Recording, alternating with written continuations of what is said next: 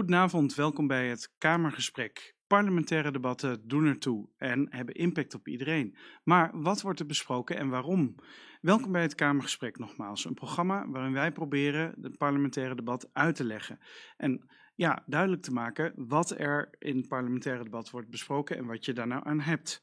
Um, mijn naam is Kemal Rijken en ik maak dit programma samen met ProDemos en uh, Nieuwsport, van waaruit wij ook opnemen hier live in het nieuwe gebouw of tijdelijk gebouw van de Tweede Kamer. En we gaan het vandaag hebben over de Groninger gasenquête. Er gaat niets boven Groningen, dat zei wijlen commissaris van de Koning Henk Vonhoff vaak. Maar het gaat de laatste tijd niet zo goed met Groningen. Sterker nog, uh, sinds een aantal jaar is het echt een problematisch aardbevingsgebied waar we heel veel eh, in het nieuws van horen. En ja, er is dus ook een probleem, een groot probleem wat de overheid indirect heeft veroorzaakt. En mede daardoor is er een enquête gaswinning. En die enquête gaswinning is een parlementaire enquête.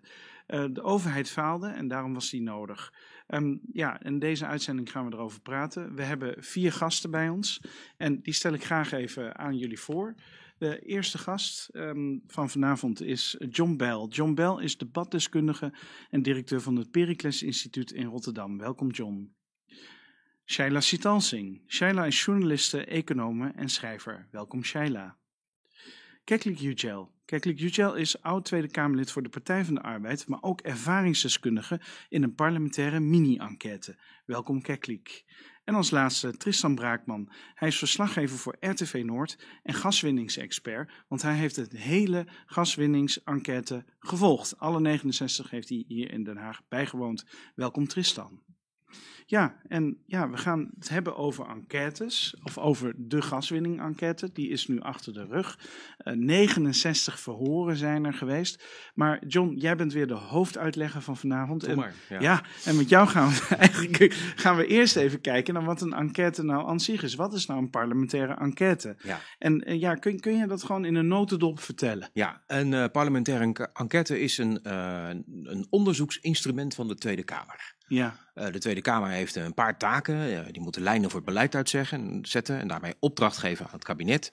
Moet het volk vertegenwoordigen. Uh, om ook nou ja, duiding te geven aan de sentimenten die in de samenleving spelen. Dat klinkt wel abstract, maar vooruit dan maar. En als laatste, ze moeten ook natuurlijk beleid controleren. Ja. Het, het, het, kabinet controleren of ze de goede dingen doen en of ze de dingen goed doen. dat, dat kan met een paar manieren. je kent misschien het vragenuurtje, hè, waarin het kabinet vraagt vragen stelt aan, aan ministers. En die moeten dat dan uitleggen. Eh, dat kan ook nog zwaarder. Ze hebben ook het instrument interpellatie, waar het wat echt een ondervraging is van een minister. En het allerzwaarste instrument is een parlementaire enquête, waarin uh, niet alleen ministers of staatssecretarissen kunnen worden uitgenodigd om ze te ondervragen, maar ook van mensen van, van buiten de politiek. Zoals bij uh, Groningen was dat de directeur van, van de NAM. Er zijn mensen die gedupeerd zijn, die, die zijn ondervraagd. En die moeten onder Ede, want het is echt wel serieuze kost, onder Ede moeten ze de absolute waarheid vertellen. Als je dat niet doet, dan pleeg je mijnheid en is een strafbaar feit. Dan ben je strafbaar. Ja, dus echt wel een heel zwaar middel. Ja, dus daarom is het ook het zwaarste middel. Zeker. Maar dat doet niet de hele Kamer. Hè? Dus er wordt dan een speciale commissie, nee. een speciale groep samengesteld. Nee, je kunt uh, niet met 150 man uh, nee. zo'n verhoor uh, uitoefenen. Al is het maar omdat de politiek dan stil ligt. Zo werkt het niet. Dus de Kamer wijst leden aan uit zijn midden die als een commissie al die verhoren gaan, gaan doen en al die stukken gaan lezen. En ze krijgen ook een speciale ondersteuning. Uh, om ervoor te zorgen dat, uh, dat ze ook uh, nou ja, alle informatiemanagement goed op orde hebben. Dus ze hoeven het echt niet in hun eentje te doen. en, en deze commissie is dan verantwoordelijk voor het goed verloop van de enquête. Ja. Je ziet ook dat zo'n commissie dan wordt samengesteld uit mensen van verschillende fracties door heel de Kamer heen. Ja, duidelijk. Dus het wordt een beetje een, een afspiegeling van de Kamer, die commissieleden. En dat zijn er dan een stuk of zeven of zo. Of acht. Ja, dat, dat, daar staat geen vast aantal voor. Uh, Je moet een, uh, een aantal nemen wat best te behappen is. Je zag met die uh, kortere enquête voor de toeslagenaffaire dat daar veel minder leden in zaten. -huh. um, en hier zaten er wat meer leden in, omdat het een wat ingewikkelder dossier is. Dus dat, dat varieert. Ja, nou ja, goed, dan nog even. heel veel mensen denken dat er ook straf gegeven kan worden aan de mensen die dus aan tafel zitten. Ja. Ja, dat, dus, dat is dus niet zo. Het, het, lijkt wel op een rechtszaal, maar is het ook een rechtszaal? Nee, nee, nee. nee. Je moet het nee, echt hè? anders zien dan een, een rechtszaak. Uh, al is het maar omdat er in de Europese Verklaring van de Rechten van de Mens staat dat straffen alleen kunnen worden uitgedeeld door een rechter. Uh, zo werkt dat. Niet door een parlement. Niet door een parlement. Uh, scheiding tussen, tussen rechtsprekende macht en de wetgevende macht. Mm -hmm. dat is een, een gezond principe in een democratische rechtsstaat. Um, het is bedoeld voor waarheidsvinding. Ja. Uh, uitzoeken wat er is gebeurd, waarom het fout is gegaan. Want je gaat geen parlementaire enquête organiseren als het allemaal goed is gegaan. Of dat je twijfelt of het niet beter had gekund. Uh, een van de enquêtes die op, uh, uh, op het punt staat te beginnen is een enquête over het optreden van de Nederlandse overheid in, in coronatijd. Mm. Nou ja, daarvan weten we niet of het beter had gekund. Dat is dus ook wat die enquête ja, moet gaan dus opleveren. Daar is die voor bedoeld. Nou, dat, dat er problemen zijn met gaswinning, ja, dat, dat is niet duidelijk. Daar gaat Tristan straks alles over vertellen. Um, en is dus de vraag, hadden we dit nou kunnen voorkomen? Ja. Um, en vooral ook, wat gaan we doen om het nog een keer te voorkomen? Want dat is de belangrijkste vraag bij een parlementaire enquête. Mhm. Mm -hmm. Wat moet er in onze wetgevende praktijk veranderen om ervoor te zorgen dat we niet nog een keer diezelfde problemen ja. op ons hals halen? Even nog, uh, want we gaan zo uh, kijken naar de gasenquête. Kun je even vertellen, wat is nou, waar, wat is nou gebeurd met deze gasenquête? Ja, nou ja, dus zover zijn we nog niet, vrees ik. Nee. Uh, je mag de verhoren zijn achter de rug. Ja, de verhoren zijn achter de rug. Uh, je mag ruwweg zeggen dat een, een parlementaire enquête twee doelstellingen heeft. Enerzijds hadden we het net al over, dat is, de wetgevende taak. En in de geschiedenis zie je dat uh, sommige parlementaire enquêtes echt ook wel wetgeving heeft, heeft opgeleverd. Eind 19e eeuw was, uh, was er een enquête over de, de toestand der fabrieken. Uh, en dat heeft uh, uh, wetten tegen kinderarbeid opgeleverd. -hmm. Omdat er heel veel kinderen in de fabriek moesten werken. Ja, exact. Onder erbarmelijke omstandigheden. Ja. En die parlementaire enquête heeft ervoor gezorgd dat er scherpere wetgeving ja, kwam. Door de waarheidsvinding. Door de waarheidsvinding. Maar er is dus nu waarheidsvinding over het aardbevingsgebied Groningen. Ja. Uh, Tristan die hier zit, welkom nogmaals. Uh, je komt van RTV Noord. Uh, uit het hoge noorden ben je bij ons gekomen. En je hebt een korte compilatie gemaakt voor RTV Noord die wij mogen lenen. En dan gaan we even naar kijken wat is er nou gebeurd in de Groninger gasenquête. Het zit erop, na 69 getuigen en vele tientallen uren aan verhoren. Verhoren waarbij we soms met onze oren zaten te klapperen. Wat is volgens u de reden dat uiteindelijk toch gekozen werd voor 42,5 miljard kubieke meter? Dat waren de baten. Op een gegeven moment een uh, opmerking van de toenmalige NAM-directeur van... Uh, nou, als je niet goedkeurt, dan stoppen we wel met de gaswinning. En verhoren waarbij we soms even moesten slikken. Helpen, dat klopt allemaal. Klinkt allemaal zo prachtig, maar ik kan het niet meer horen. Ik kan het gewoon niet meer horen. Vind ik echt een hele moeilijke vraag. Ja. Ik, sorry. We zagen kopstukken op een manier zoals we ze niet kennen. Wat verdikke me. Of voor je leven, of voor je dochter, omdat je huis nog niet veilig is. En we zagen ze op een manier zoals we ze wel kennen. Dat, dat zegt mij zo gauw, dat moet ik even nakijken. Dat is, uh, wanneer was dat dan? Dat die... Maar als ons iets duidelijk is geworden, dan is het dat Groningen voor Den Haag heel ver weg is. Alles, echt alles moest worden bevochten. De schatkist van Den Haag belangrijker te stellen dan de inwoners van Groningen. De papieren werkelijkheid van Den Haag was duidelijk. U moest zich richten op de niet veilige woningen. Maar de realiteit is anders. Niemand weet waar die woningen staan. En dat wisten we toen niet.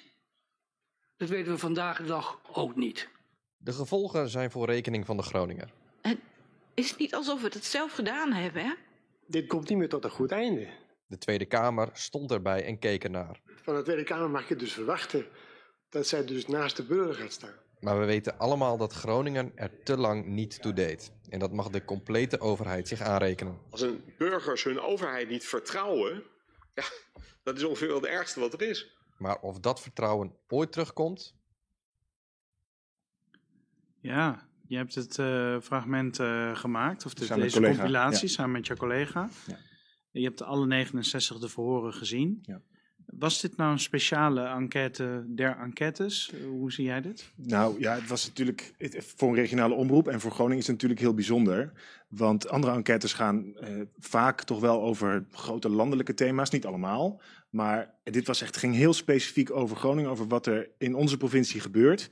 Um, en ja, in die zin hebben mensen hier ook heel lang naar uitgekeken. Veel mensen zagen het ook wel een beetje als een soort van ja, rechtbank. Hè, van nou, en nu pakken we de schuldigen. Hmm. Maar er is ook een stuk van erkenning en, en uh, waarheidsvinding van waar ging het nou fout. Ja. Um, en ik denk dat mensen die hebben gekeken misschien wel ergens het gevoel hebben gehad van, je ziet nou wel, we waren, we waren niet gek. Dat, ja. dat is denk ik wel een soort van, ja, een van de conclusies denk ik. Maar voor de mensen, zagen hun gevoel over dat de overheid eigenlijk hen niet serieus nam. Ja. Als slachtoffers van de aardbevingen door de gaswinning. Ja.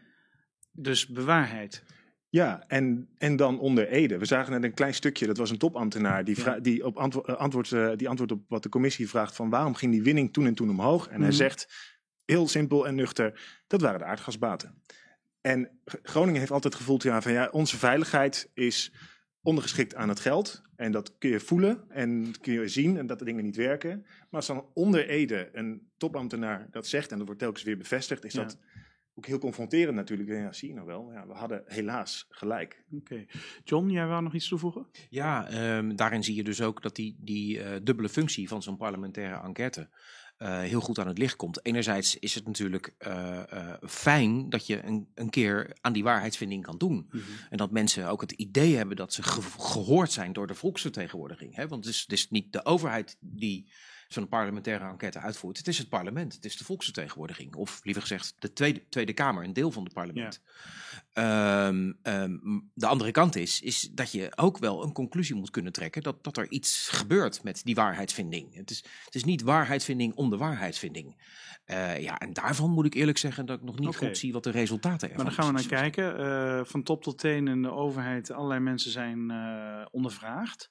Met Shaila kijken we zo bijvoorbeeld naar bedrijfsleven en instanties. Maar met jou wil ik even kijken naar een fragment van Mark Rutte. Ja. Ons, nog steeds onze premier. Eh, eh, die is ook Laat- verhoord. even checken, maar volgens mij wel. Ja. Eh, die is ook verhoord. En dan gaan we even naar kijken.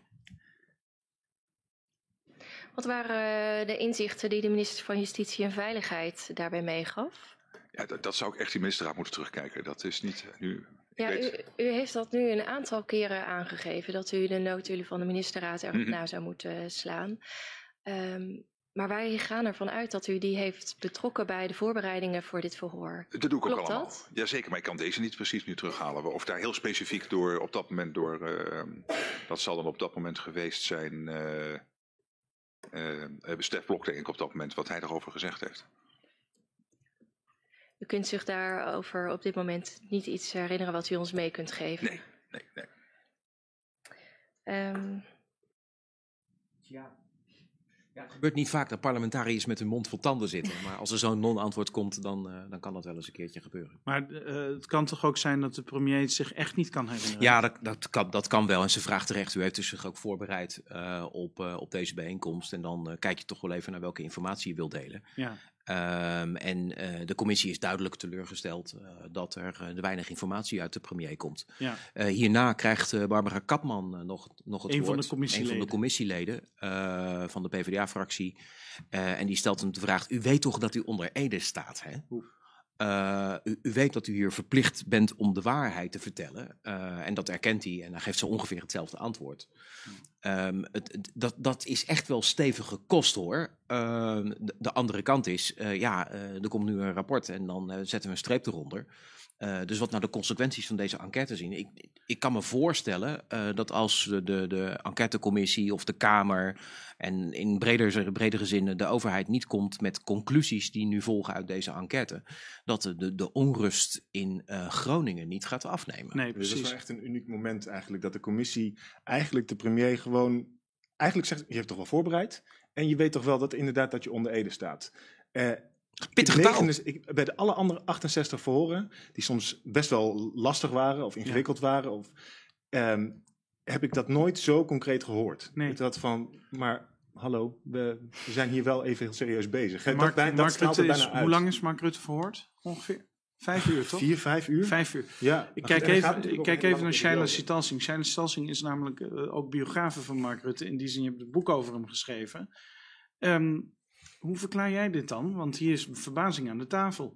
Nou ja, het is in die zin typisch eh, wel Mark Rutte. Hij gaat zo'n eh, verhoor in met het, eh, met, het idee van ik moet hier geen politieke schade oplopen. Dus ik moet niet iets zeggen wat mij in problemen kan brengen in directe zin of in indirecte zin.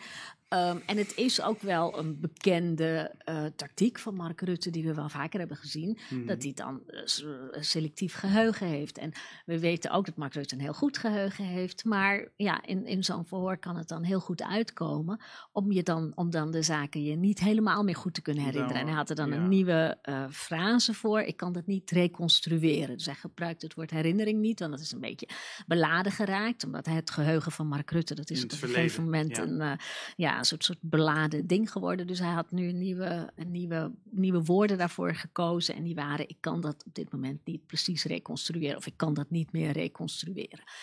Eh, wat ja, dat eigenlijk hetzelfde reconstructie is. en reconstrueren, dat was in zijn verhoor Ja, dat was, voortdurend. ja. Ik heb het ook eh, geprobeerd te volgen voor Ja. Mark Rutte. Voortdurend kwam dat terug. Ja, en daar zit denk ik ook wel een gedachte achter dat zo'n enquête is voor de waarheidsvinding. Maar het is in het verleden ook wel met enige regelmaat gebeurd dat dan na zo'n enquête er ook politieke consequenties toch wel weer Mhm. getrokken zijn of getrokken moesten worden.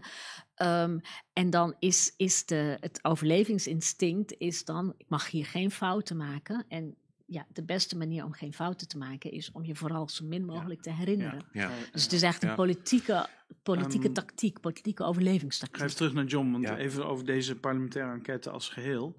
Ehm, eh, is deze enquête vooralsnog, hè, want er, moet, eh, even, er moet dus nog een rapport De komen. conclusies moeten nog getrokken ja, worden. eh, maar is de, de, de- zoals het tot nu toe is gegaan, is die ges- eh, geslaagd? Nou ja, in één opzicht wel. En dat is dat ze in Groningen inderdaad eh, tot de conclusie zijn gekomen dat ze eh, al die tijd gelijk hebben gehad. Met het oordeel dat de staatskas voorging eh, aan de belangen de van, van de bewoners. Ja. Ehm, en, en dat is op zich wel eh, genoegdoenend. Ehm, dat, dat is fijn om te constateren. Maar ja, op het moment dat je geconstateerd dat er fouten zijn gemaakt of dat er andere eh, afwegingen zijn gemaakt dan die gemaakt hadden moeten worden, of Mm. dat de overheid eh, niet duidelijk is geweest in, in welke afweging er precies werd gemaakt. Want dat is denk ik eh, de, het, hetgene wat er het meest mis is gegaan. Ja, dan moet het ook consequenties hebben. Je zag bij de enquête over Srebrenica eh, in Bosnië toen de tijd dat het kab- kabinet Kok 2, eh, Paars 2, eh, zei: ja, we zijn niet schuldig, maar wel verantwoordelijk. We Dus stappen op. treden af. Ja, en dat was wel een groot s- s- gebaar. Ja. Eh, waarin je zegt, eh, we, we accepteren dat er dingen zijn fout gegaan en we nemen daarin onze verantwoordelijkheid. Of er nou wetgeving moet veranderen, dat, dat weet ik niet precies. Maar je zou wel eh, eh, d- d- kunnen afspreken dat je duidelijker belangen afweegt. Ja. En eh, volgens mij zitten ze in Groningen daar ook erg op te wachten. Ik kijk even naar Keklik. Ik heb een vraag. Moet een enquête voor burgers dan genoegdoening hebben? Wat vind je? Ja, al is het maar in een soort van een normstelling of een waarde weer onderstrepen. En dat heeft, is in de zaak van Srebrenica wel gedaan. We, we zijn niet verantwoordelijk of we zijn niet schuldig geweest, maar we nemen de verantwoordelijkheid, want omdat wij dingen niet goed hebben gedaan onbedoeld, eh, is er wel heel veel leed veroorzaakt. Ja. Dat is een heel belangrijk normstellend, waarde, waardeversterkend eh, um, gebaar. Wat voor een democratische rechtsstaat heel mooi is. En zeker voor een eh, democratische rechtsstaat zoals wij die in Nederland kennen, die behoorlijk ontwikkeld zou moeten zijn. En dus dat mag je vragen, ook nu, Hmm. richting Groningers. Ja, dat dus er dat- echt een gebaar komt. dus dat- dat- Welke manier dan ook. Daar zou het naartoe moeten gaan. Ja, maar ook, ik Ja. denk ook heel kort, eh, want ik zat in die periode in de Kamer, dus ik zit ook te kijken van wat hebben wij niet goed gedaan vanuit de volksvertegenwoordiging. jullie niet? Nou, maar hier zijn wel lessen uit te trekken voor de nieuwe lichting Ja. volksvertegenwoordigers. Wat moet je dus wel doen? Je moet haast Pieter Omzicht-stijl eh, eh, echt, Ja. echt Bovenop hanteren. Want ehm, we hebben echt, echt eh, volksvertegenwoordiger- eh, volksvertegenwoordigers nodig die echt meer Pieter Omzicht-stijl Eh, John, nog eh, één- Ja, nog één ding nog dan? een- eentje Dan gaan we ook door. uit de geschiedenis halen. Na de Tweede Wereldoorlog was er ook een parlementaire enquête over eh, de, eh, het overheidsbeleid eh, in de Tweede Wereldoorlog. Uh, dat heeft ook niet tot, tot, tot nieuwe wetgeving geleid. Nee. Maar het is wel uh, ontzettend goed dat die enquête georganiseerd is, omdat het ook een soort van, nou ja, uh, nationaal genoegdoeningsproces is. ja, verwerking en, en veel, van, veel van Nederlanders hadden het, hadden het, gevoel dat de regering en de koningin waren gevlucht en op vakantie waren geweest. ja, nou, dat lag iets anders. Ja. overigens, het verhoren van zijn dan wel Hare Majesteit in een parlement parlementaire enquête is wat onomstreden, on, wat onbestreden onder uh, staatsrechtdeskundigen, maar dat even terzijde. Uh, desalniettemin, uh, het is wel fijn dat je in zo'n parlementaire enquête nationale emoties een plek ja. kunt geven. Dat zal ook voor coronabeleid gelden. Maar dat neemt niet weg dat er ook wat moet gebeuren met datgene wat je dan okay. hebt gevonden in die waarheidsvinding. We gaan naar Shaila. Shaila, jij hebt gekeken naar de inhoud van deze enquête. Maar wat viel jou nou, uh, je, je, hebt ook een economische achtergrond, het meeste op? Nou ja, waar ik specifiek op heb gelet is, nou ja, wat, wat, wat ik interessant vind, is hoe bestuurlijk nou de lijntjes lopen. We, we weten ja. uh, wel van, nou ja, wie heeft er wel en geen toegang tot de macht. Daar gaat het uiteindelijk om. Als er belangen moeten worden afgewogen, zoals in dit geval in Groningen, het belang van de burgers en hun veiligheid versus het economische belang, versus het, het, het politieke belang dat er misschien ook is. Nou ja, hoe worden die belangen afge, afgewogen? In het, niet in de enquête, maar in het proces. Ja, gewoon in het proces probleem rondom de ja, gaswinning. Als dit, als, uh, rond die gaswinning. Ja. Wie, wie heeft toegang tot wie en wie heeft toegang tot de macht. En dat vond ik heel interessant in deze enquête, Mm. omdat dus uh, bijvoorbeeld de topman van Shell is uh, verhoord, Ben van Beurden. En die dan ook nou ja, vrij duidelijk vertelde van nou ja, welke toegang hij wel en niet heeft tot de premier. En dat is toch van een hele andere orde dan de toegang die andere belangenorganisaties hebben. Hij was natuurlijk gewoon belanghebbende. Hij, Ja. hij was hè, met eh, Shell is, is aandeelhouder in de NAM, dus hij verdiende gewoon geld aan het gas. Ehm, de overheid had, had, had er belang bij dat er gas werd opgepompt, ehm, omdat, men, eh, omdat het land eh, verwarmd moest worden. Dat was dan het argument. En de, de gasbaten, hè? Die, En de gasbaten, de, baten, die- de, die- de, de, nou ja, de topambtenaren die we net hebben gezien, de Ja, baten. Dus er was, er was Ja. wel een, een belang wat, wat, wat ehm, nou ja, een, een, ze hadden een soort van gezamenlijk belang. En wat, wat je in het verhoor van Ben van Beurden heel goed zag, daar was heel open en transparant over, Mhm. is hoe, zijn, hoe goed zijn relatie met de premier is. Ze zien elkaar een aantal keer per jaar, ze, dineren één keer per jaar. Ja. Hij, hij omschreef het als een soort vriendschap. Hij zou hem wel Ja, als ja. een goede vriend eh, omschrijven. En wat hij ook eh, vertelde is van, nou ja, dat als hij dan een probleem heeft, want op een gegeven moment moest dan die gaswinning omlaag. Nou ja, dat vond Shell vervelend, want dan kon het niet meer uit eh, met de kosten. En dat hij dan het oor van de premier wel heeft. En dat de premier dat wel snapt. En dat hij heel veel welwillendheid ontmoet. Hmm. En dat als hij dan dat torentje betreedt, dat de premier ook wel snapt van ja, die van Beurden heeft wel een probleem, jongens. En het is interessant om te zien en hoe, hoe dat afwijkt van iemand die van de Groninger bodembeweging eh, daar zat. Die had, Vanuit de burgers. die ja. had op geen enkele wijze dezezelfde toegang of ontmoette op geen, op geen enkele wijze dezezelfde welwillendheid. Terwijl het zijn twee belangen die tegen elkaar moeten worden afgewogen. Ja. Ben van Beurden, we gaan er naar kijken. U gaf aan dat de minister-president al vrij snel geruststellende woorden eh, sprak, zei u geloof ik. In de Nou, zin ik- dat, dat op het niveau van 27. Wat, Ja, nou, wat ik- zei hij precies? Wat heeft hij. Eh, Nee, nee, nee, ik begrijp het helemaal. En die, ja, die 27, dat, dat moet inderdaad niet verlagen. Hè. Moet je zo ook bedenken. Ja. Dat is het eind van Ja. 2015. We hebben dus een, een jaar lang hebben de hele tijd maar naar beneden zitten bijstellen. En wij zeggen op een gegeven moment, wacht even. Dit, eh, dit, waar, waar leidt dit nou toe? En ja, ik denk dat de minister-president eh, mij wel te geruststellen. En zei van, nou nee, die 27, dat is wel goed. Ja. Ehm, en dat, ehm, eh, ja, ik heb altijd de minister-president ervaren als oplossingsgericht. En als ik met hem kan praten, dan luistert hij altijd aandachtig. En ook met het idee Ja. dat de problemen die ik aandroeg, dat die opgelost moesten worden. Want ik kwam niet elke week bij hem langs. Nee. Ja. Nee, dit moet heel pijnlijk zijn voor eh, belangenorganisaties vanuit Groningen, die er bijvoorbeeld voor de veiligheid van de bewoners waren, om, om te horen wat voor mate van toegang, zeg maar wat voor verschil er was in de mate van toegang tot de macht. En dat vertaalt zich misschien niet één op één in van, nou ja, dan krijgt dus degene met de meeste toegang ook meteen in alles een zin. Maar het, het, het verklaart wel voor een deel, denk ik, waarom er zo lang is doorgegaan Ja. met, met meer oppompen eh, dan voor de veiligheid misschien wel. eh, Ehm, verantwoord was. Want ik kijk even naar Tristan, want die komt uit Groningen in die zin als watcher. Hè? Even kort. Wanneer is nou dit Groningen gas-aardbevingsprobleem echt begonnen? En wanneer wist iedereen van nou we moeten echt afbouwen en wanneer gebeurde het dan niet? Ja, dus er waren al in de jaren tachtig al waarschuwingen van dit gaat helemaal niet goed op de lange termijn. Uh, het is heel lang een soort van schadeprobleem geweest. Van, ja, overal waar mijnbouw is, overal ter wereld, heb je... Zijn, heb je wel scheuren. En dat is een soort van, dat accepteren we met z'n allen. Dat vindt ook Shell heel normaal. Overal zijn scheuren. Het hoort erbij. Hoort erbij. Ja. En als je dat maar oplost, dan, is dat, dan kan je prima doorgaan. Dat, is, dat was het idee.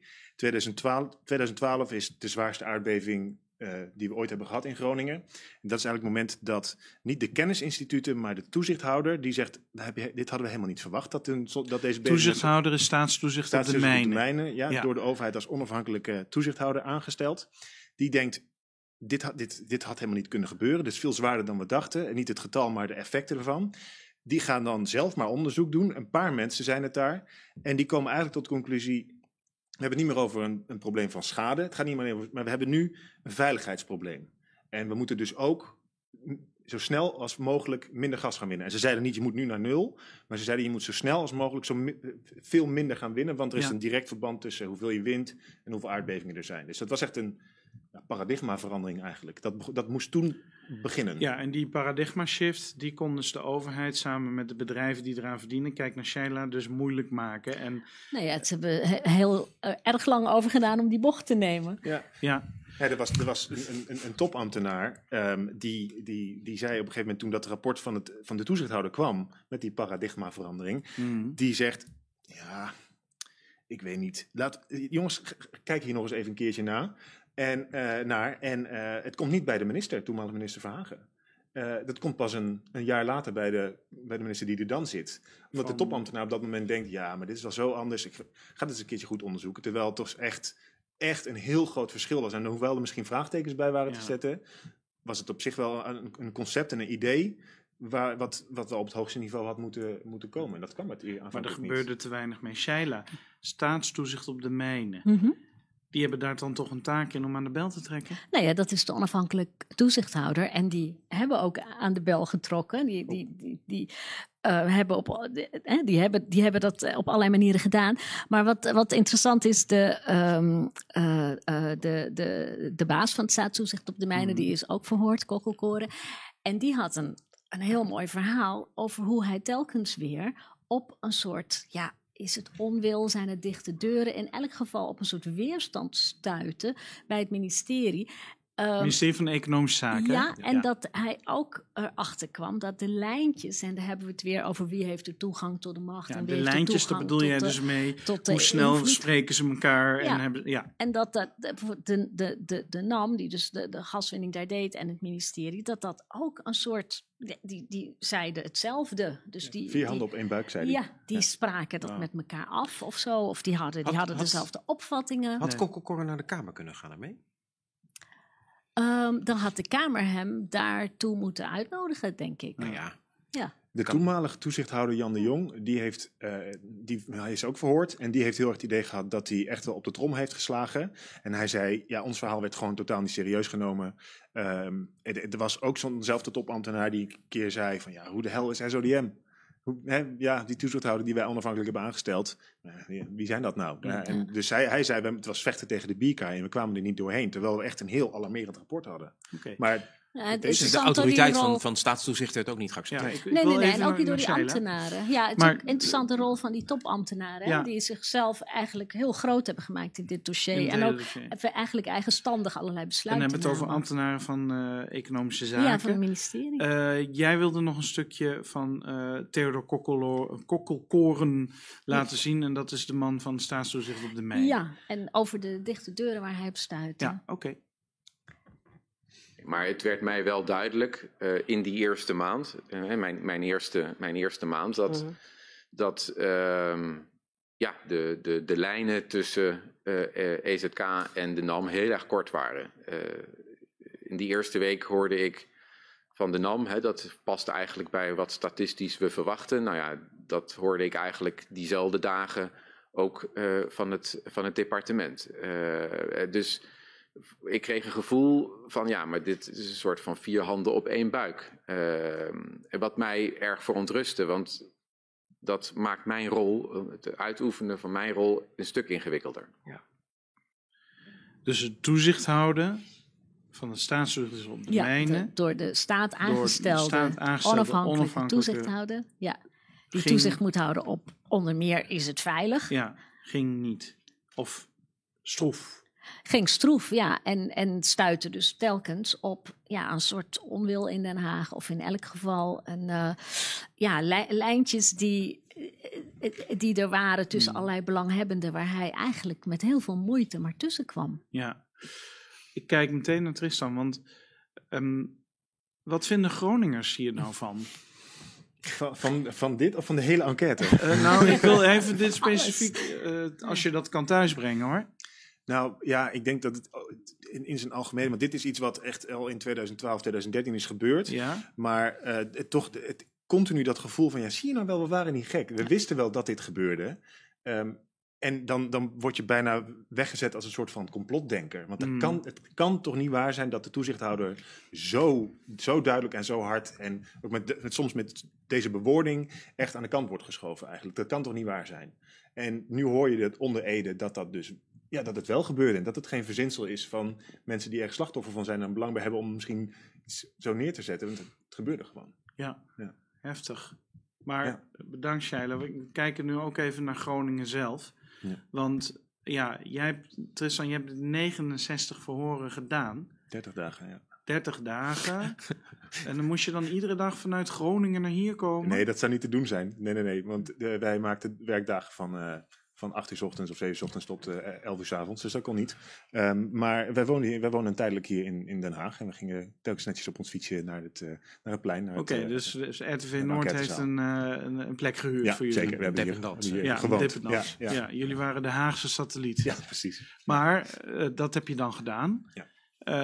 we hebben jou gevraagd van, goh, wat is nou de emotie en wat kunnen de Groningers hiermee? Wat hebben ze nou aan? Wat hebben de bewoners hier nou aan? Even, even voor jou.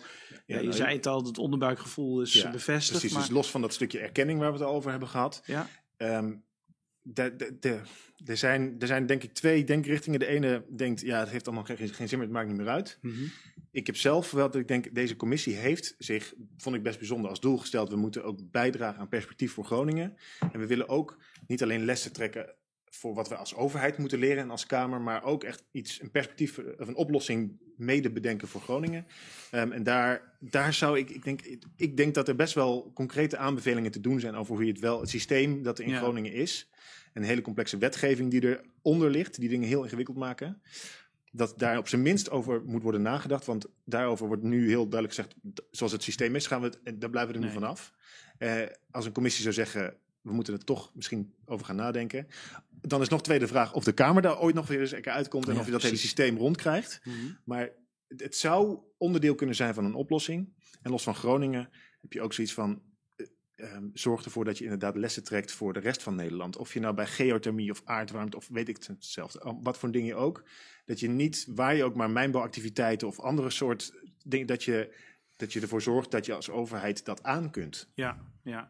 ja ik ken het nog wel, het Noord-Zuidlijn Amsterdam. Ja. Daar ga ik nu niks over zeggen. Maar um, John, je wou een aanvoer, ja, uh, iets ik, aanvullen kort? Misschien de verwachtingen wat, uh, wat temperen voor Groningen. Ik, ja. uh, ik, ik, denk dat er, wanneer er straks een, een, rapport ligt, en dat wordt in de Kamer besproken, dat er aan het dossier Groningen niet zoveel toegevoegd wordt door de, door de enquête zelf. Uh, wat er wel mee is gebeurd, is dat het wat, misschien wat hoger op de politieke agenda is gekomen. Dat is goed nieuws. Uh, maar of nou deze enquête uh, het beleid radicaal om gaat gooien, daar, daar ben ik mm, nou, niet zo hoopgevend over. Ik ook niet heel uh, Nee, ja, exact. ik denk dat we dat delen. Maar wat je, wat, je, wat je hopelijk wel gaat zien, is dat de Kamer serieus gaat debatteren over wat nou de positie van zo'n toezichthouder moet zijn. Ja, ja. En dan misschien niet voor, voor aardgaswinning in Groningen, maar bijvoorbeeld CO2-opslag ondergronds in, in, in het Rijnmondgebied. Of mocht er een nieuwe kerncentrale komen. Ja, precies. Uh, en, en, en dat soort dossiers, ja. dat, dat de Kamer serieuzer gaat kijken naar staatskastmijnen, dat het niet, niet zo'n zo'n uh, zo'n stervend plantje als meneer Korrel die voor heeft wel gezegd van we zijn inmiddels wel een stuk sterker, worden dus echt serieuzer genomen dan dat het toen was. Helder, je hebt twee fragmenten meegenomen. De eerste is van Suzanne Tops, zij is van het Groninger Gasberaad. Kun je even uitleggen wat we gaan zien? Um, ja, zij, zij is op een gegeven moment, zij is vorig jaar uh, eigenlijk gedesillusioneerd vertrokken. Zij was van het Groningen Gasberaad, een maatschappelijke uh, club in Groningen. Hmm. Zij heeft veel op hoog niveau hier op het ministerie uh, ook onderhandeld voor Groningen, om de belangen op te, op te komen. En, en zij zegt, ja, we hebben, we hebben geschreeuwd, geroepen, gewaarschuwd. En het is niet gelukt. En, um, ik hoor nog, en ze zegt, ik hoor eigenlijk nog steeds dezelfde kreten van... we moeten een bewoner, moeten we in ieder geval centraal stellen, centraal stellen in de problematiek. Ze ja, dat hebben we echt altijd geprobeerd en het lukte nooit. Ja. En het, zij legt dat hier uit en je ziet ook de, de, ja, de kras op haar ziel, eigenlijk de, de, ja, de wanhoop spreekt er ook wel ja, uit. de pijn. Ja. We gaan kijken. Een simpel één loket. Ik bedoel, hoe, dat is toch niet te veel gevraagd? Uh, we hebben het nooit voor elkaar gekregen. Nooit. Een, een loketopname op verzoek. Dat je zelf op een gegeven moment ook mag aangeven. Ik wil nu gewoon graag weten hoe het met mijn huis staat. Want ik heb plannen. Ik ga. Word even reden hebt. Ik ben bang. Ik heb heel veel schade. Ik wil een opname. Het is een monster geworden. Gevochten, uh, moties, amendement. Uiteindelijk komt er dan iets. En dat wordt dan uitgewerkt en het is een drama geworden. Hoezo bewoners centraal? En elk bewindslied roept dat. Nee, maar het bewoners centraal. Daar ben ik helemaal voor, gaan we helemaal doen. Ja, sorry hoor, ik, uh, ik klink misschien heel cynisch en gefrustreerd, maar ik ben dat ook gewoon wel een beetje. Als het hierover gaat, zeker. Het is zo beeldvorming steeds geweest. Het is steeds zo symboolpolitiek geweest. En het is eh, zo. Uh, ja, ik word er ook gewoon echt zo verdrietig van. Ik denk, het klinkt allemaal zo prachtig, maar ik kan het niet meer horen. Ik kan het gewoon niet meer horen. Ja, dat is wel heftig. Ja, ik moet zeggen, ik heb het echt al heel vaak gekeken en ik, ik, ik, ik spreek haar wel vaker, want ze is, uh, is, is in maatschappelijke vertegenwoordiging van Groningen heb ik haar veel, veel gesproken. Het, het, het, raakt mij eigenlijk nog af en toe wel een beetje, zoiets ja. als dit.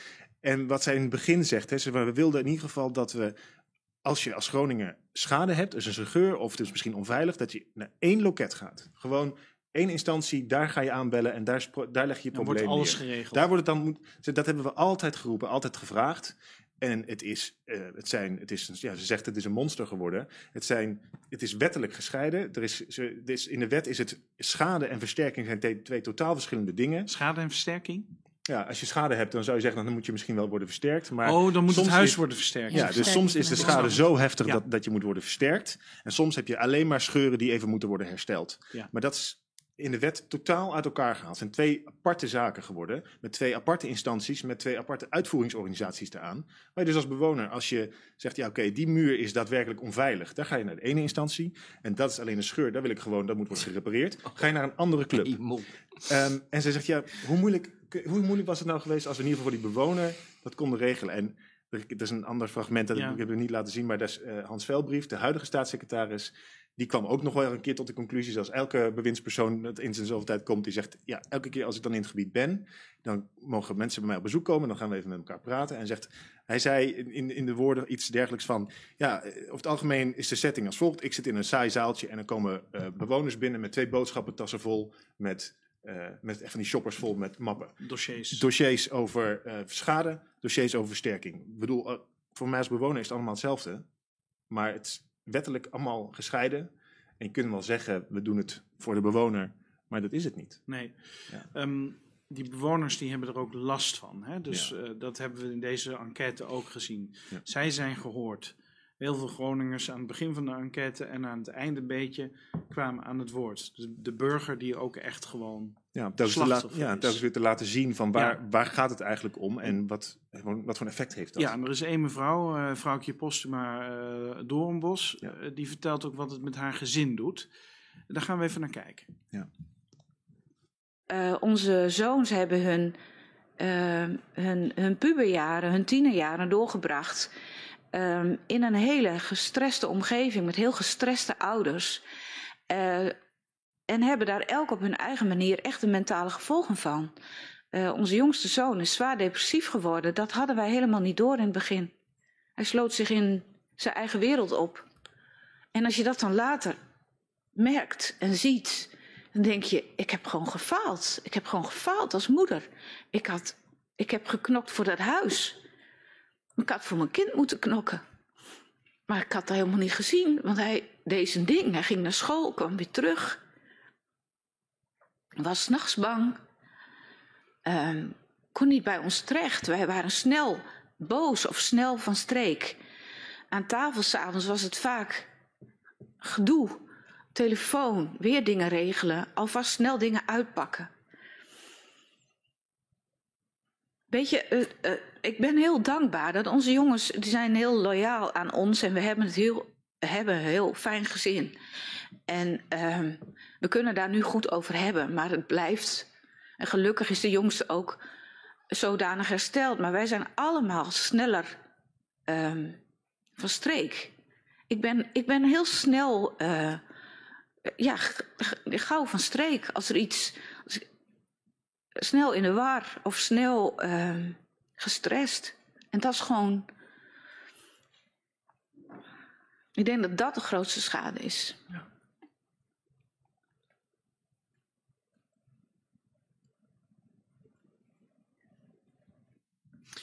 Ja, ik ben er bijna stil van. Nou, maar dit, dit was wel best een bijzonder moment. Dit was ook voor mij, ik maak deze verhalen eigenlijk aan de lopende band. Ik spreek heel veel mensen die in haar situatie zitten of hebben gezeten. Ja. Maar het, het, daarom hebben we het er even aan laten zitten. Zij stopt met praten en de commissie is echt even stil. Ja. Die moeten echt even weer...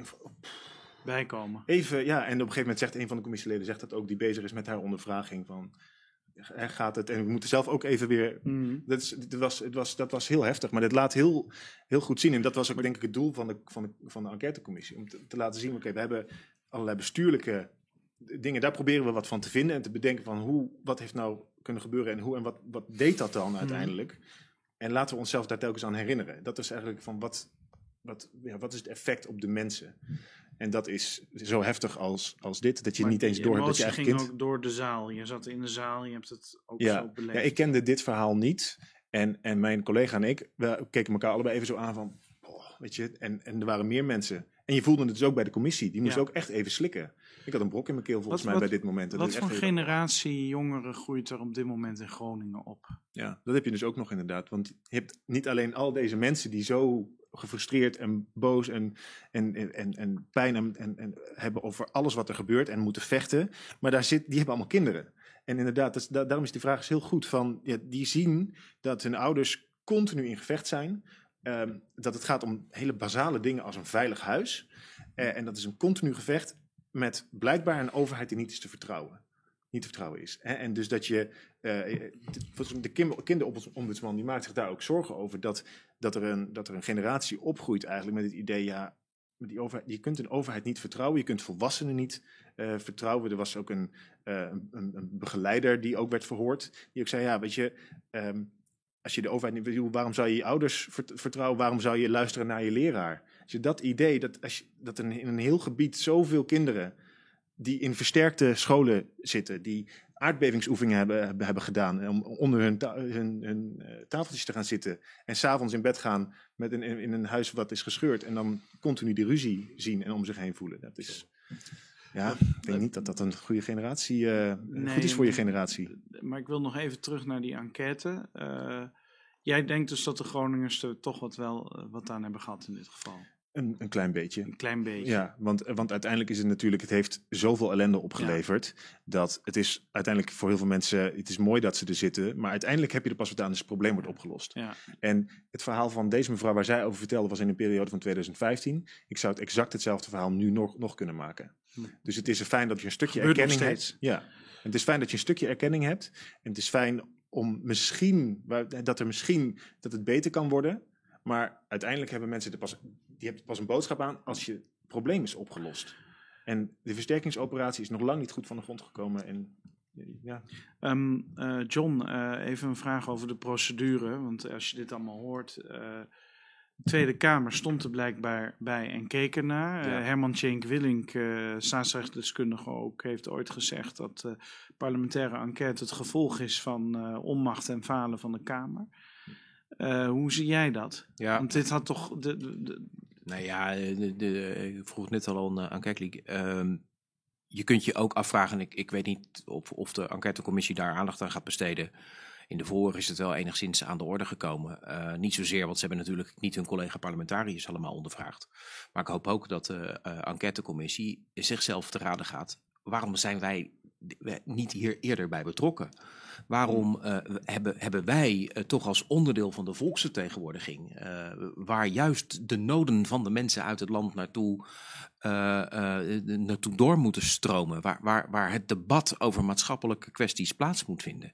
Waarom wisten wij dit niet in 2015 of in 2014 of in de jaren 80? Ja, er, er, waren wel Kamerleden die. Er zijn drie Kamerleden verhoord. En eigenlijk, als ik dat samenvat, was daar de conclusie: het was ofwel politiek niet interessant om het op te lossen. Uh, hm. Het was de crisis niet waard.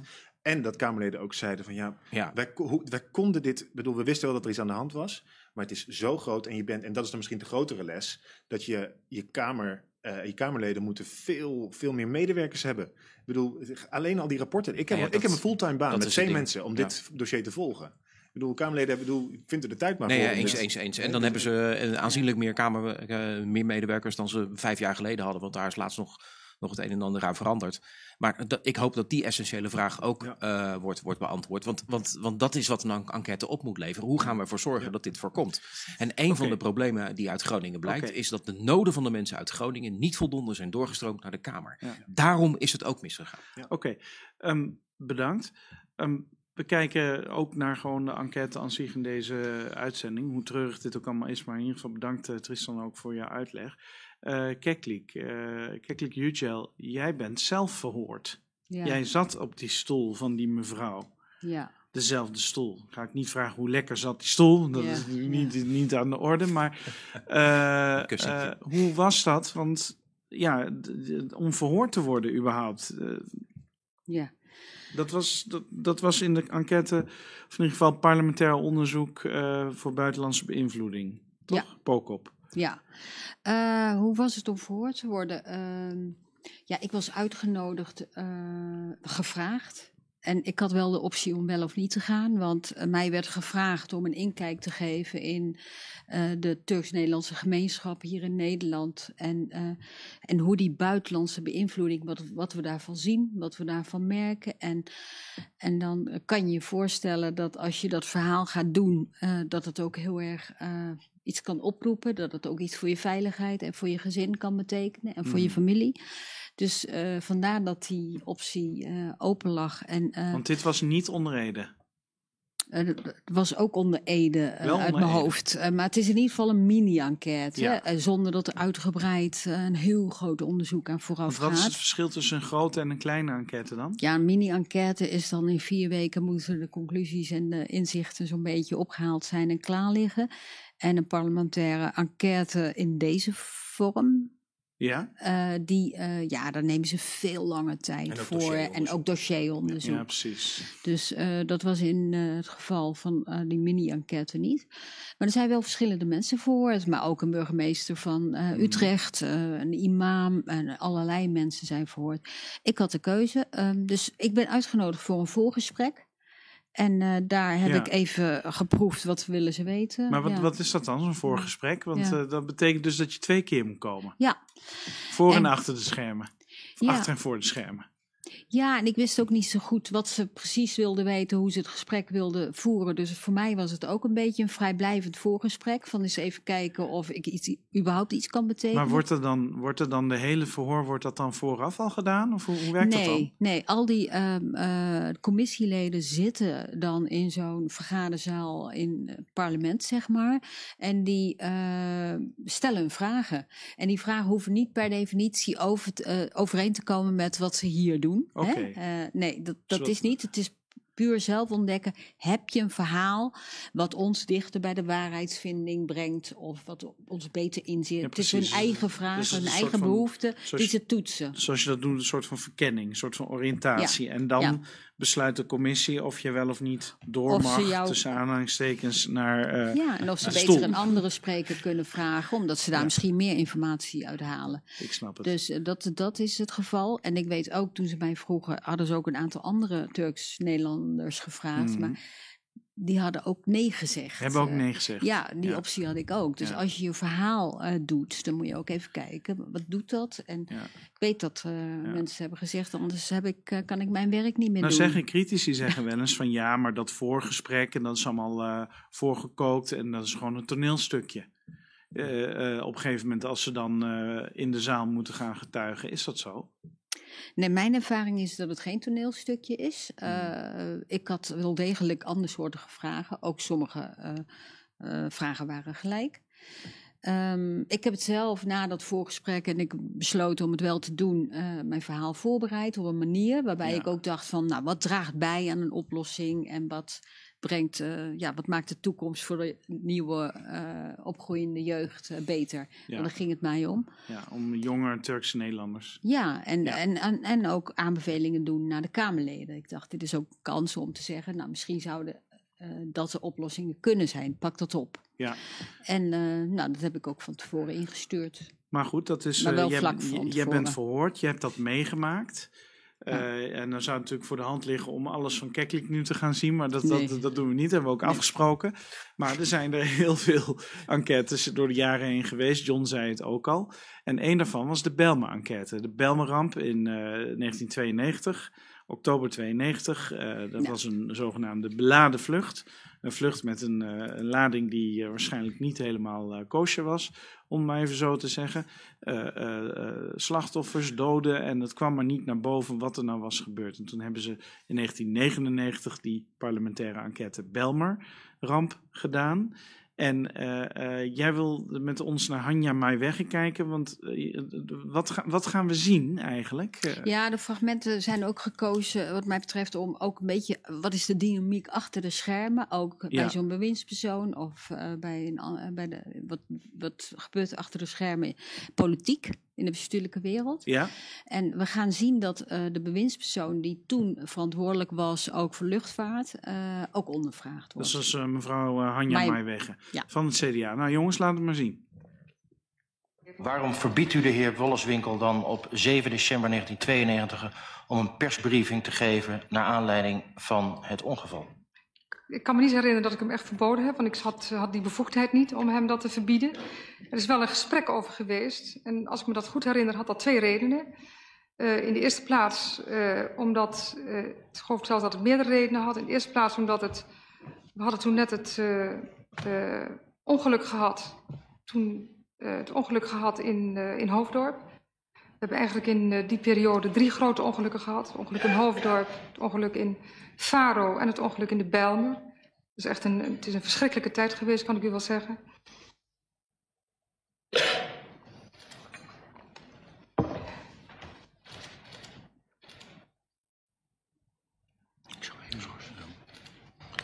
Ik schors de vergadering voor enkele momenten.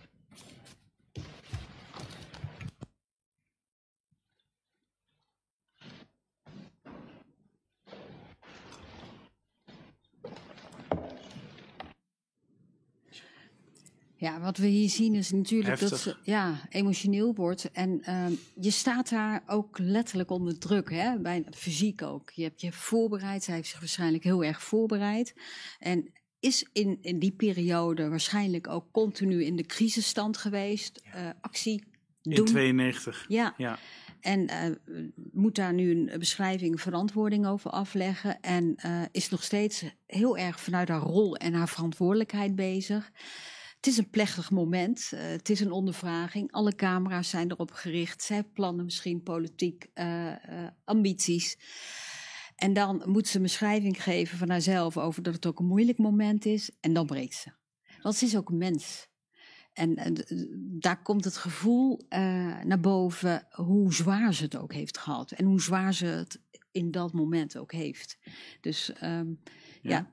Dat is de reden waarom ik even Ja, dit fragment ook wilde laten zien. Wat het je, doet eh, met Tristan, mensen. ik kom ja. zo bij jou, maar heb jij eh, mensen ook echt, heb je emoties gezien terwijl je in de pookop zat? In de, in de, in de mini-enquête? Pookop, maar überhaupt in het Haagse. eh, want heel vaak zien we in de media, zien journalisten natuurlijk de momenten dat er een boodschap eh, wordt verkondigd. Maar achter de schermen, eh, ja, regelmatig tranen. En eh, tien minuten later heel erg uh, mans in Nieuwsport een persverklaring over het aftreden of over iets. Ja, of boosheid. Gebeurt. Of boosheid. Ja, uh, en ook bij de Pokop heb ik uh, mensen gezien die heel mooi en rustig en waardig hun verhaal deden.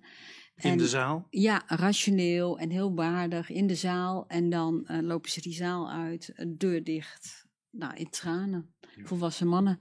Ja? Uh, ja? ja, dat is de spanning die komt dan De los. spanning, ja. ja. Ja, want die, die, we hebben heel veel getuigen, we waren natuurlijk daar de hele tijd, we hebben heel veel getuigen ja. ook gesproken. Uh, en heel veel mensen vonden het ook echt spannend, want het is nogal wat, je staat echt onder ede. Ik bedoel, je zal je maar een keer echt vergissen bijvoorbeeld, hè. Dat, kan, mm -hmm. dat is natuurlijk heel vervelend zijn. En, en je hebt echt wel afbreukrisico. De huidige staatssecretaris, die was er ook heel open en heel eerlijk over. Dus ja, ik, hij was gespannen, hij was nerveus. Uh, want hij zei ook, ja, stel dat ik dingen niet meer weet. Straks, straks sta ik, dan, dan knippen jullie de drie momenten uit dat ik dingen niet meer weet. Ja. En dan sta ik bekend als, als de man die niks meer weet. Precies. Dus, dus hij zei, ja, je moet heel erg op je woorden letten. Je wil, je wil zowel aansluiten bij de kijker, bij de mensen die, dat je Mhm. gevoel, maar ook gewoon wel goed antwoord geven op de vraag. Dus het is echt, je staat onder heel veel druk, denk ik. Dus het is een balanceeract Ja. eigenlijk. Ja. Ik, Keklik, je hebt een tweede fragment. Dat gaat over, over Eberhard van der Laan. Ja. Die was minister van Wonen, Wijk en Integratie. Ja. Wat gaan we zien? Nou, wat we gaan zien is dat er eh, hier ook een eh, ondervraging is, waarbij eh, Van der Laan wordt gevraagd naar de situatie zoals hij die zich herinnert op dat moment. En dat komt niet overeen met een andere die ze hebben gehoord. En namelijk een Edes is samen met ambtenaren in zo'n werkgroep. EDES, dat is de koepelorganisatie van woningbouwverenigingen. toch? woningbouwvereniging waar de enquête over gaat. En, ehm, en er zijn gewoon twee antwoorden eh, wat we horen. En eh, nou, we- ik denk dat we beter even kunnen kijken. Laten we want dan kunnen we het ook goed duiden. Ja. U neemt het advies van de stuurgroep niet onverkort eh, over. En de heer Van Leeuwen, destijds voorzitter van Edes, was not amused. Daarover zei hij hier. Hij was van mening namelijk dat in het onderhandelaarsakkoord tussen eh, minister Vogelaar en Edes eigenlijk stond dat, eh, dat de minister het advies van de stuurgroep één op één zou overnemen. Het was volgens hem geen advies, maar een uitwerking van een afspraak. Waarom kwam je deze afspraak dan niet na? Omdat hij zich vergist dat het een afspraak was. Het was geen afspraak. Zo bracht hij het. Mhm. En zo heeft hij het misschien ook beleefd. Mhm. Maar dat kan natuurlijk niet zo zijn dat het stelsel van eh, de eh, woningcorporaties en de wijziging daarvan, Mhm. dat dat aan diezelfde eh, corporaties zou worden overgelaten, weliswaar met participatie van ambtenaren. Dat is iets eh, van het parlement en de regering. Ja. En u, sprak daar met hem eh, over. En hoe verliep dat gesprek? Nou, dat was denk ik niet het allervrolijkste gesprek eh, in mijn 15 maanden ministerschap. Maar hij betrok inderdaad die positie in het gesprek. En dat was, ik denk heel snel, dus nadat dat rapport gemaakt was, dat Mhm. we erover spraken. En ik kreeg in de loop van het gesprek in de gaten dat hij dat zo zag. Mhm. En toen vroeg ik hem, eh, bedoel je nou eigenlijk dat ik bij het kruisje moet tekenen? Mhm. En toen zei hij ja. Mhm. Nou ja, toen heb ik ook iets teruggezegd. Wat was dat? Dat hij zijn koffie op kon drinken en weg kon gaan. Want zo werkt het niet. ja. Nou ja, dit is eh, als we het hebben over. Dit is het- ook een stukje waarheidsvinding. Ja, want als het over de functie van zo'n ondervraging. eh, Van der Laan komt super overtuigend over. Eh, hij overtuigt. En het, eh, dus de voorbereiding, eh, al die mensen die daar gaan zitten, willen met een verhaal komen die overtuigt. En, en, dat, en de, aan de kijker, aan zo'n commissie, aan ons allemaal, om te bepalen wie overtuigt. En wat komt er dan ook in die rapporten? En, Ja. en hoe duiden we dat dan ook? Ja. Dus dat zie je hier heel mooi terug. dat ehm, allerlei redeneringen opgehangen kunnen worden. Maar Mhm. wa- welke is overtuigend en hoe haalt dat het papier? Is het de moeite waard om die enquêtes allemaal te kijken? Ik bedoel, kijk, Tristan, die, eh, eh, eh, Tristan die heeft dat gewoon, die heeft het gewoon allemaal Zeker. gedaan, Moment van de professioneel. Maar Zeker. is het nou de moeite waard, Ja, ja ik, ik ben heel. Ik, we houden, zoals we hier zitten, natuurlijk enorm van de democratie. En dit is ook gewoon een stukje van een democratie wat erbij hoort. Gewoon die, als, de, als er misstanden zijn geweest, dat, dat we de waarheid, eh, dichter bij de waarheid komen. Maar ook, wat Sheila heel mooi zei. Zien hoe het werkt, hoe de macht werkt, uh, hoe de beïnvloeding werkt. Uh, daar iets uh, beter inzicht in krijgen om daar ook weer volgens beter mee om te kunnen gaan. En het zijn de juiste checks en balances. Ook gewoon altijd weer ter verantwoording geroepen kunnen ja. worden. Ja, en de meeste mooie... mensen kijken natuurlijk niet. Hè? maar in Groningen ook niet. Um, maar ik, wij merkten wel heel, echt wel bovenmatige interesse. Uh, ook in onze kijkcijfers. Ja, en, ja op de website ja. en zo. Hè. We konden gewoon zien dat mensen echt wel goed wilden zien wat er gebeurde. Ja, dit, ja. Voor het systeem is het mooi, ja? uh, maar uh, een verwonde regio ja. waar je vervolgens geen, niet met een echte oplossing komt en een nieuwe generatie opgroeit die alleen maar minder vertrouwen in, de, in, in jouw democratie heeft, mm. Dan staan we er niet mooi op. Dat moeten we echt beter kunnen. Shaila, je wil nog iets zeggen? Ja, nee, ik wilde alleen zeggen, het moet natuurlijk niet alleen een therapeutische sessie worden. Je moet nee, er echt wel wat aan hebben. Exact. Er moeten echt conclusies uitgetrokken worden die ook worden gevolgd, nagevolgd. Ik kijk even naar John, uh, onze hoofduitlegger van vanavond. We zijn bijna rond. Uh, John, wat gaat er nu gebeuren? Want de verhoren zijn geweest. Ja. De commissie is om momenteel het onderzoek aan het schrijven. Wat gaat er nou gebeuren? Ja, er, kort. Er, er, er, komt een, een, een, een, rapport en een kamerdebat daarover. En dan worden er conclusies getrokken. En die conclusies zullen in de eerste instantie alleen over Groningen gaan. Maar daar zit denk ik ook niet gewoon de grootste verandering. Um, het gaat eh, langer duren voordat we echt de consequenties en de gevolgen gaan zien van zo'n uh, parlementaire enquête. Ik hoop van ganse harte dat niet alleen de Tweede Kamer, maar iedereen die erover schrijft, dus ook jij Tristan, goed uit kan leggen, de lijntjes kan leggen van wat er in de enquête is gebeurd en wat voor consequenties dat heeft voor het verbeteren ja. van onze democratie. Okay. Daar, daar, ben ik wat bezorgd over, want ja. dat is moeilijk. Ja. En het maar, vraagt geduld. En daar zijn goed, we niet zo goed in geworden. Uh, in de toekomst kunnen we niet kijken, maar we zijn in ieder geval in dit uur iets wijzer geworden over de parlementaire enquête, ook in dit geval gaswinning Groningen, maar de parlementaire enquête aan zich. Ik bedank iedereen uh, voor de komst en ik wens u allemaal fijn, nog een fijn weekend, fijne avond.